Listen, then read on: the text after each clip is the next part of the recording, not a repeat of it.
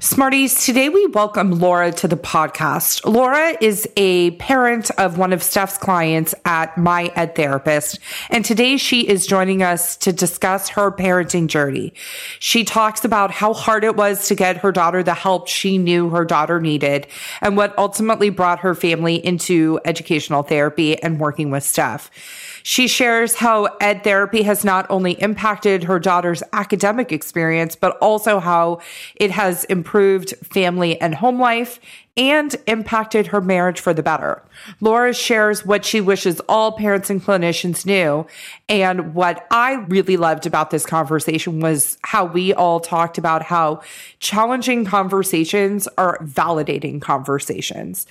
And if you are interested in working with Steph's practice, My Ed Therapist in Redondo Beach, California, or virtually, you can sign up for a phone call at www.myedtherapist.com.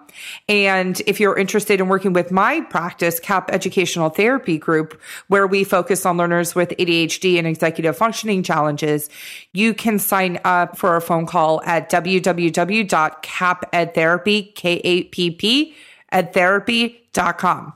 We love coaching other clinicians. And one of the reasons we wanted to do this episode was to give permission to all the clinicians, learning specialists, educational therapists listening to have the difficult conversations with your clients. Coachability was a huge factor in the success that Laura and her family have had in working with Steph. And so when the client is coachable, you can have a tremendous impact and don't be scared of those difficult conversations. If you want to talk to us more about how to have difficult conversations that are effective empathetic, and compassionate, feel free to reach out to us. Steph and I both have one or two slots for coaching clients currently available, and you can reach out to us for coaching on our aforementioned websites. Links are also in the show notes. Now, let's dig in. You want to learn faster, but sometimes working harder is just not the answer. You have to learn smarter. The Educational Therapy Podcast.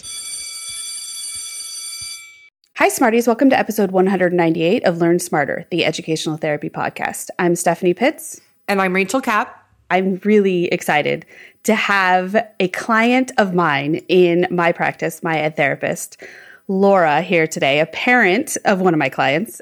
And uh, welcome, Laura. Thank you. Thank you both for having me. This is a real treat. It is a real treat. Really nice to be brought into the inner circle. I listen to the podcast religiously and I have learned so much. So sitting here with you is a real honor. Have you learned smarter, Laura? I have learned smarter. Amazing. I have learned all the things that I didn't know, which was a lot. And I still don't know a lot. And you guys have really helped guide me through some of the confusing parts of parenting and trying to navigate raising a complex child. Well, this is the perfect segue in. So, why don't you introduce yourself to our audience and tell us a little bit about you? First and most importantly, I'm a mom to a vibrant, radiant 11 year old fifth grader, Gigi. And I'm also a wife to an amazing man of 15 years. I call him my bronze god. Mm-hmm. and I'm a marketer. I work in publishing. I work for a publishing company in Los Angeles, California, WPS, and we publish psychological assessments that clinicians can use to assess kids and adults. And it's actually a beautiful intersection of where I work and what I've gone through on this journey with my daughter and how I get to work with these amazing clinicians and providers and educational therapists like yourselves to then help me along my path and help my daughter thrive. So it's pretty cool. So I'm always curious when Steph and I get to meet each other's clients, we always want to know what did you know about educational therapy? How did you find out about Steph and what the beginning of that relationship with Steph like for you? Well, I'm blessed having found Stephanie. That was a major milestone moment in our parental journey and in the journey of my kid. We actually were hitting so many walls at home and having so much tension and so many outbursts and fights over homework and getting things done. And we wanted to be good parents, but we realized that a lot of what we could offer wasn't enough and we needed to outsource. And so we are a part of something called the Children's Tumor Foundation. And it is a nonprofit organization that helps raise money to find a cure for children with neurofibromatosis 1 and 2. And my daughter has neurofibromatosis that causes brain tumors and items to grow on your nervous system throughout your body. So she has all sorts of learning delays because of her NF diagnosis from two months of age. So finding Stephanie and getting that parent within Children's Tumor Foundation to refer me to an educational therapist and how much that changed their child's journey all the way and launching them into college was just the prescription that I needed. And then I will say, Stephanie, I have to toot your horn. I mean, the first time that Gigi came home from her very first appointment with Stephanie, everything changed. Everything changed. We had told her that she was going to go work with a homework coach, and we didn't want to make anything wrong with her. We just wanted to let her know that her dad and I weren't doing as good as we could have. And we wish we wanted more for her. We wanted it to be easier and more fun. And so we told her she was going to go play games and do her homework. And Stephanie has delivered over and over and over. Every session, Gigi comes home and we ask her, How was it? What did you learn? She's like, We just played. I don't know what we learned. We just played. you know what? That is how to get through to my daughter. It is her love language, quality time, and playing. And man, it's just been such a godsend. So bless you, Stephanie, truly. Thank and I knew nothing about educational therapy before this, didn't even know it existed. The funny thing is that you live three blocks from my office and passed by my office all the time, but didn't know what it was. No. And I remember when, you know, we started first discussing what your company did and who you were. And you and I clicked pretty quick. And the fact that you let me weasel onto your client list because I know you were already completely overloaded. it was just, I was so lucky. You must have found a special spot in her heart almost immediately. The universe just synchronistically gave me her, and that was bam, just laid it out. And it was so funny. It's true. I remember. so, first of all, Gigi is just, she lights up the room. Everybody, she just has this sense about her. And so, I think that is one of the blessings and the curses almost for her because she knows how to work a room and knows how to get through things even when they're challenging. And so the fact that she came to me when she was in fourth grade, and up until that point, she had been able to maneuver, I want to use the word, around some of the things that were hard. So I would love to hear about what happened, what was going on with her up until the point of fourth grade. I love that you said that she was so smart. She was able to maneuver. I actually say it in a more crass way. I call her a little con artist because she was super brilliant to be able to she figure is. it out anyway and couldn't read. Oh, I'm gonna figure this out. Oh, didn't understand that. Mm, I'm just gonna kind of pretend like I do and make everybody think I got it and just keep progressing. So I love her. And I will say that radiant light, brilliant that she has. I mean, she's got something. It's really special. And and I always say to my husband that her success in life is assured. She will be fine. Oh, for sure. Her sense of style, you guys, is beyond anything that I have seen from a kid her age. She'll come out with all kinds of fashion happenings. It's cool. She's way cooler than I am. so much more self assured and self expressed. You know, I think like that's been beaten out of me on some levels. yeah. It's sad. I've been I've been acculturated, but I love her because she's just vibrant and doesn't care. It's really cool to see. But I do want to say that too. I want to say that again to parents that are out there the resilience and the goodness that our kids have, the light that is them, that drives them. If you can tell yourself through all these hard, hard times that their success is assured, to me, that's everything. Like, and success assured being their success their way. It doesn't mean it's going to be success our way and what society tells them success looks like but just success that they find what they're looking for and they're learning and growing and navigating their life. And like, mm-hmm. I don't know, that's something that's really gotten me through a lot of hard times, just knowing, you know what? This is rough right now. And I feel like I don't have what it takes. And the systems aren't in place to support her with where we're at right now. But like, she's going to come out okay. I'm not always thinking she will. Totally. Yeah, she will. She Yeah. will. So, what did the teacher say, or what did she struggle with prior to fourth grade? Let's start there. Yeah, so she was diagnosed with going way back. She was diagnosed with neurofibromatosis at two months of age. And so we detected brain tumors and followed those all the way through her preschool age. And then she gets into kindergarten, and I had requested an IEP and all the assessment analysis before she went into kindergarten. They said that she performed just low enough, but low average. So it wasn't, it didn't merit an IEP or a 504 at the time. And so we got into kindergarten and I kind of still had to keep advocating and it wasn't really coming to fruition. So then I recommended we do kindergarten again and none of the teachers recommended that, but I felt like it was a necessary step. And so we did it again and I finally got the 504 accommodations.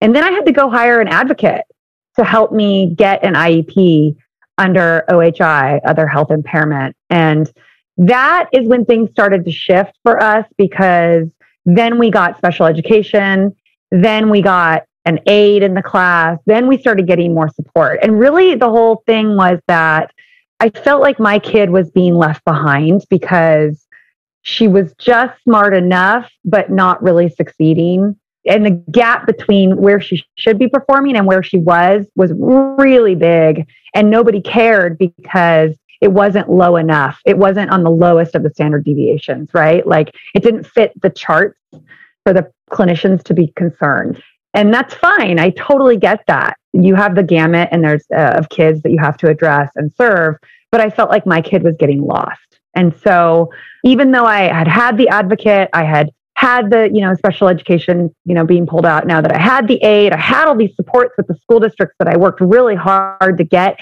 And once I got in, to that world of them giving me an IEP, man, they really supported us and they've been great. All a team at the school is incredible. But breaking into that was really hard. And if you see that you deserve it and that your kid could use that extra help, for me, doing what you need to do is great. But then I felt like there was just this whole other level of like, there's still tension at home. There's still something that we could do to help her. And that's when educational therapy kicked in. And then once I got into educational therapy, it confirmed a lot more things that weren't really being addressed at the school. I don't mean to say that that was on their bad, but Stephanie really kind of pulled me aside and without diagnosing, because she's not outside the bounds of her role, but she said, I think you need to go get tested for auditory processing disorder. And I think you need to go get tested for dyslexia. And so even though I had been asking the schools to do these things, I just had to go to a neuropsychologist and had to go outside and, and an auditory processing specialist. And I did that and immediately got services and diagnoses and a whole nother level of understanding where my kid was so that we could then plan proper interventions instead of missing the intervention completely because we weren't looking at what the diagnosis was. So First of all, it sounds like you all along have been an excellent advocate for your daughter and you have fought to get her what she needed in her school. But I'm curious when Steph approached you, that can be hard for some clinicians, not necessarily us because we're experienced and we've had these difficult conversations before.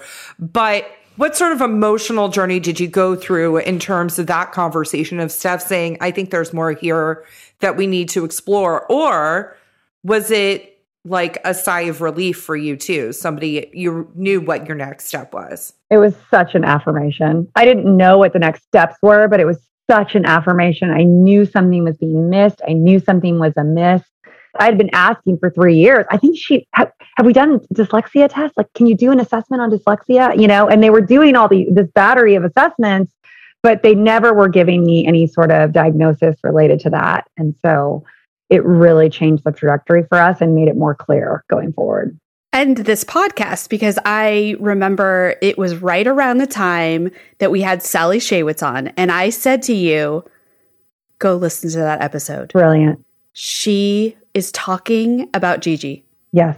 I remember you saying to me, I listened and oh my gosh, you went into action immediately after you listened. I remember you saying to me, you made the appointment, you got the testing, we had the diagnosis shortly after. And it was the first time I feel like, you know, Gigi was very resistant to reading. She didn't want anything to do with it. She would avoid, avoid, avoid, and she's a master at that. Let me just tell you. Mm-hmm, mm-hmm. And once we really started talking about what it was that was going on and why it was hard, it flipped the script for her as well because she became really determined. Mm. She became determined as she started to see when we were working on sounds and that she just hadn't mastered them yet and how to put them together, that she really wanted to get through learning all the sounds. Like she was like, let's do it, let's do it. And I would say, do you want to take a break? And she'd be like, nope. And I remember this, but I wanted you to tell it. Let's talk about Harry Potter. Yes. Let's talk about how she went from being the kid that would avoid written word like the plague to what happened with Harry Potter. Yeah, Harry Potter was our masterpiece, our family's triumph. It was our daughter's major reading triumph. You know, this summer she just she started to pick it up and we would sit around the couch and we would popcorn together and then she'd rush off to school and take it to school and she'd sit and read, you know, in the corner when other kids were playing, which is so not my daughter at all. She's like Mm-hmm. she's just so super social. And we, you know, have made it through the entire series in like practically one summer. I mean, that was such a triumph to see her fall in love with reading and the stories and the opportunities that are there. I mean, talk about a triumph, Stephanie, seriously. And you were able to teach her. And Phil, I love what you said when you explained educational therapy to, to me. At one point, you said, there's potholes in the road of her learning. And the curriculum is going on much further down the road. They've already passed those potholes a long time ago. But we're going to go back and we're going to fill those potholes and it's going to help her and it's going to build and it's going to build and it's going to build and you were able to do that in a way that i just don't have the know-how i don't have the expertise as a parent i am not an educator and i have so much love for you all of what you do with our amazing children and then not only that you make it playful and fun and you become a role model and a comrade and that to me is so worth it. You're not just a teacher, you're a role model and you're doing it with knowing that she can be better and believing in her. And that's so powerful. It's just another person in her life. She's going to talk about you when she's older. She's going to look back Mhm. because of the relationship and the fact that you believed in her and not just because you were a tutor or a therapist or an educator. You've been much more than that for her. And it's only been a year. It's amazing. It's literally been a year this month, right? Yeah. So, I mean, she's grown tremendously. I can't even believe how much she's grown. It's impressive. But you know what? I have to tip my hat to her too because she wanted to do it. I just needed to spark it. And she's got an intense fire in there that needs to be, Channeled for good. yeah. Channel for good, not evil. Evil would be bad. Exactly. She's very powerful. yes. So, you know, you alluded to it earlier, Laura. You were talking about the tension in your home. I'm curious because we always say that an unintended but beautiful byproduct of good intervention from either one of our practices is that family and home life improves. But I'm curious what was happening and how are things now? Yeah, that's a great question. I mean, what was happening was that we were doing the best that we knew as parents, which was you bring home your homework, you have this much homework. Okay, let's go through it and let's do every problem that is assigned and every, you know, assignment that's done and let's go over it and let's get it right. Well, that's not right. Let's try again. Let's edit it. Oh my God, that was literally like pulling out her teeth one by one by one. It was so painful. And we thought we were doing right by her. We didn't know. That's how we were all parented. Yeah. We didn't know. It was not right for her. Yeah. She will always be the kid with reduced assignments. She will always be the kid that has to learn in a little bit of a different way. It's not a learning disability, it's a different way of learning, you know? And that's just my daughter. And that's okay. And I, I love that about her now, but it doesn't mean that I necessarily, or even still, know how to do that as an educator or a parent, but you all do. And so, so yeah, it was a lot of tension, a lot of active avoidance on her part, There were a lot of meltdowns, I remember. emotional meltdowns, just taking it out on us. And she's such a lovely kid. None of her teachers, we were kind of probing at her teachers, like, you seen this? And they're like, no, she's incredible. We're not. So she's just Mhm. conning them all, like that she's smart and she's on top of it. Holding it together for them.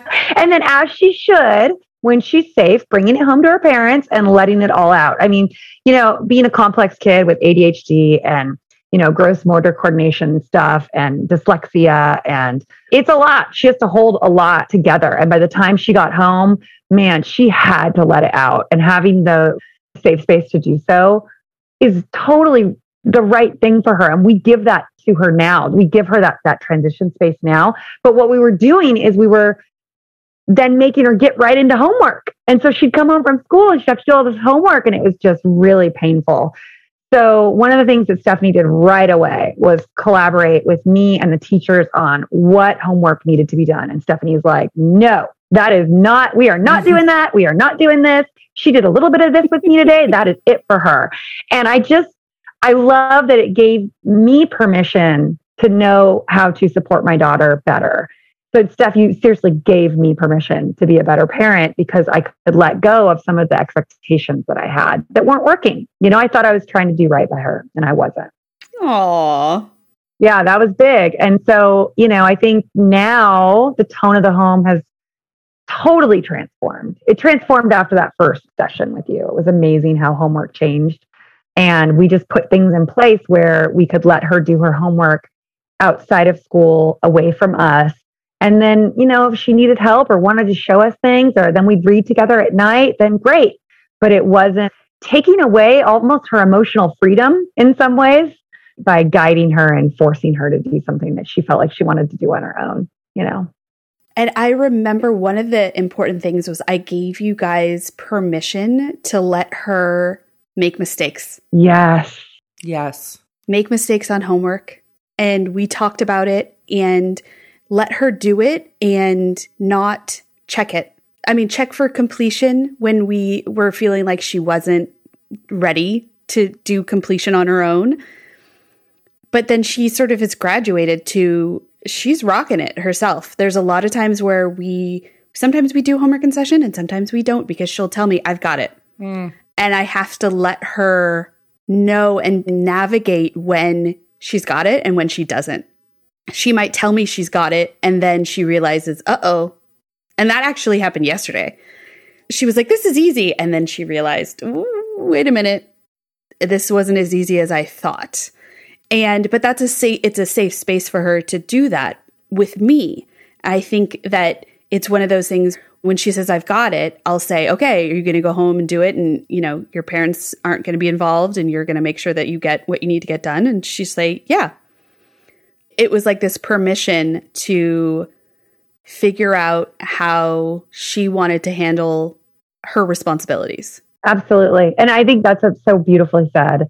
And I think just developmentally having her have this experience with homework and with you, and it's her exerting her independence and developmentally growing into her more individuated self on all those levels. And for us as a parent, we could let her off the leash because we knew that she had that support in you, you know, in the teacher and in you. And that was okay. And now we're even like playing with, okay, you can walk home by yourself from Stephanie. I know that just started. Oh, that's great. She wants it so bad. And I want to give it to her. That's where the joy comes in life is realizing that you can and having that capability to do it on your own.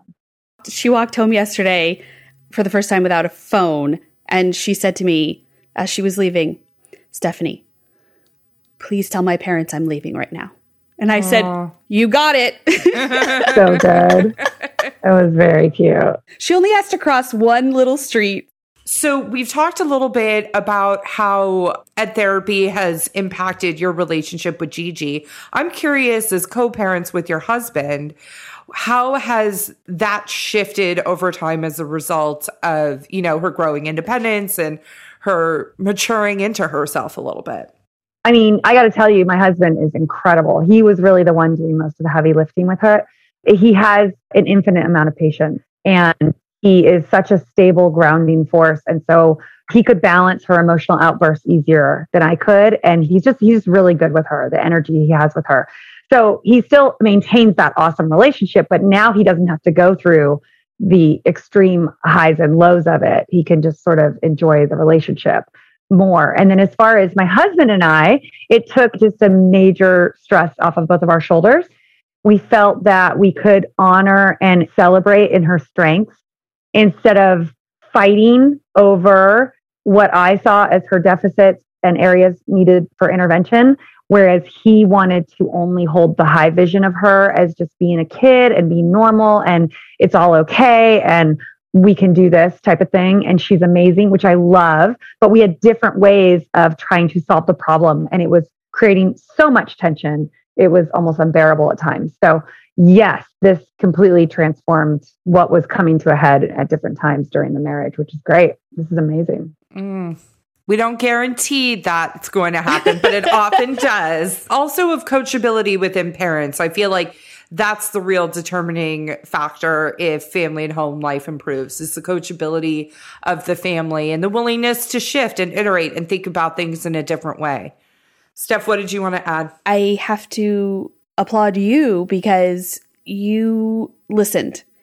And it's very hard when you're talking about your child and what feels like you could internalize as a failure as a parent that has nothing to do with you.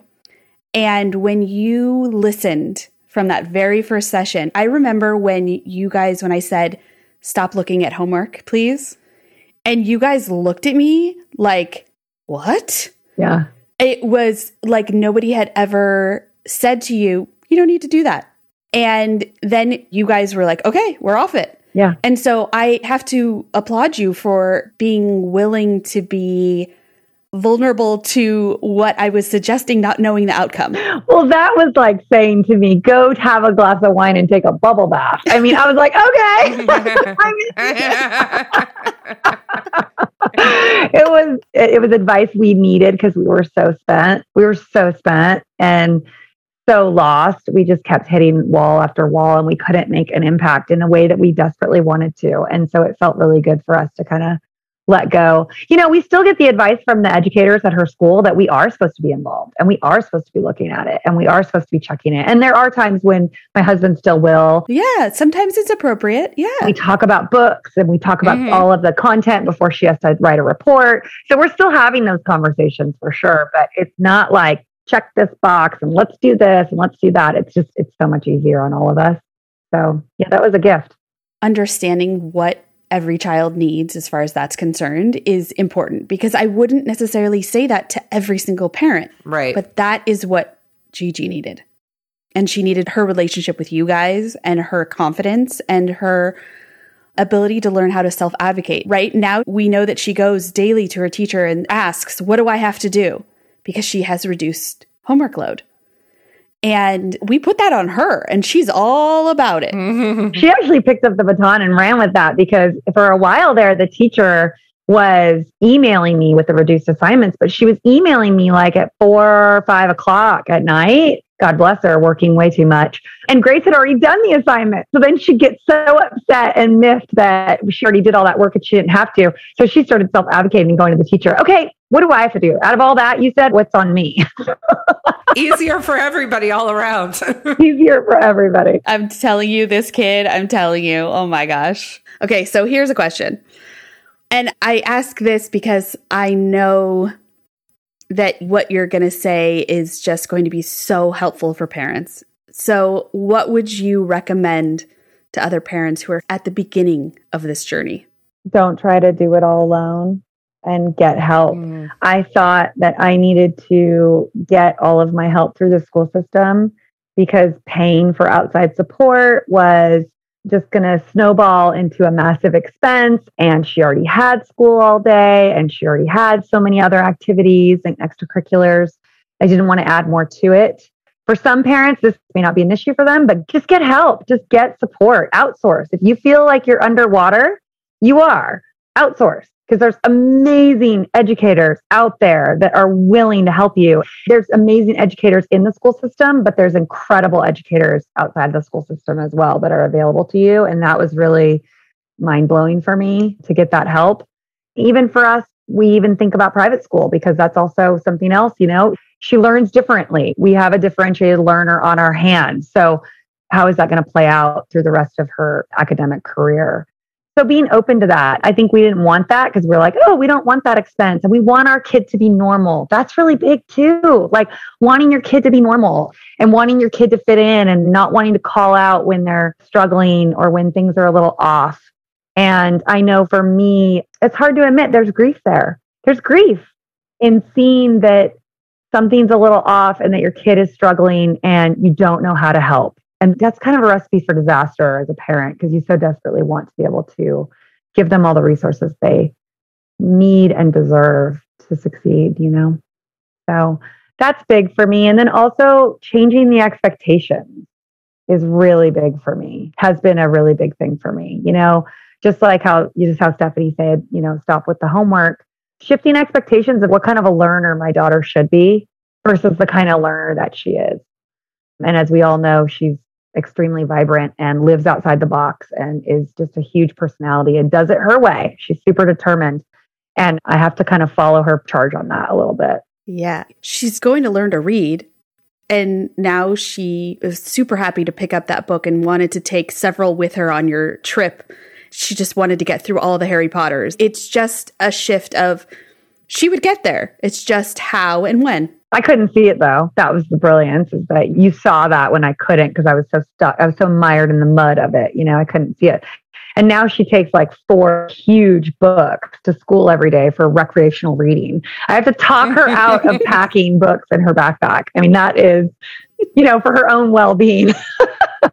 That's how far we've come. So we still have a long way to go, but I feel like we can do it, yeah. you know, and we're going to be okay and we have support. Yep. So. Yep. One step at a time. That's all we can do igniting the love. It's there. We just got to ignite it. And filling those potholes so she can drive smoothly. Mm-hmm. Yes, that's it. Well, thank you. Thank you for coming on and sharing and being vulnerable with our audience. Parents need to hear it, clinicians need to hear it. And it's super validating. I won't speak I will speak for Steph. It's super validating for her mm-hmm. to hear all of this. And I can't wait for Gigi to hear the episode and know that we were all talking about her. Yeah. Oh, she's going to love it. Shout outs to you, Gigi. We love you. Will you go ahead and say our signature sign off? Have a great week, Smarties. Yay. Have a great week. Have a great week.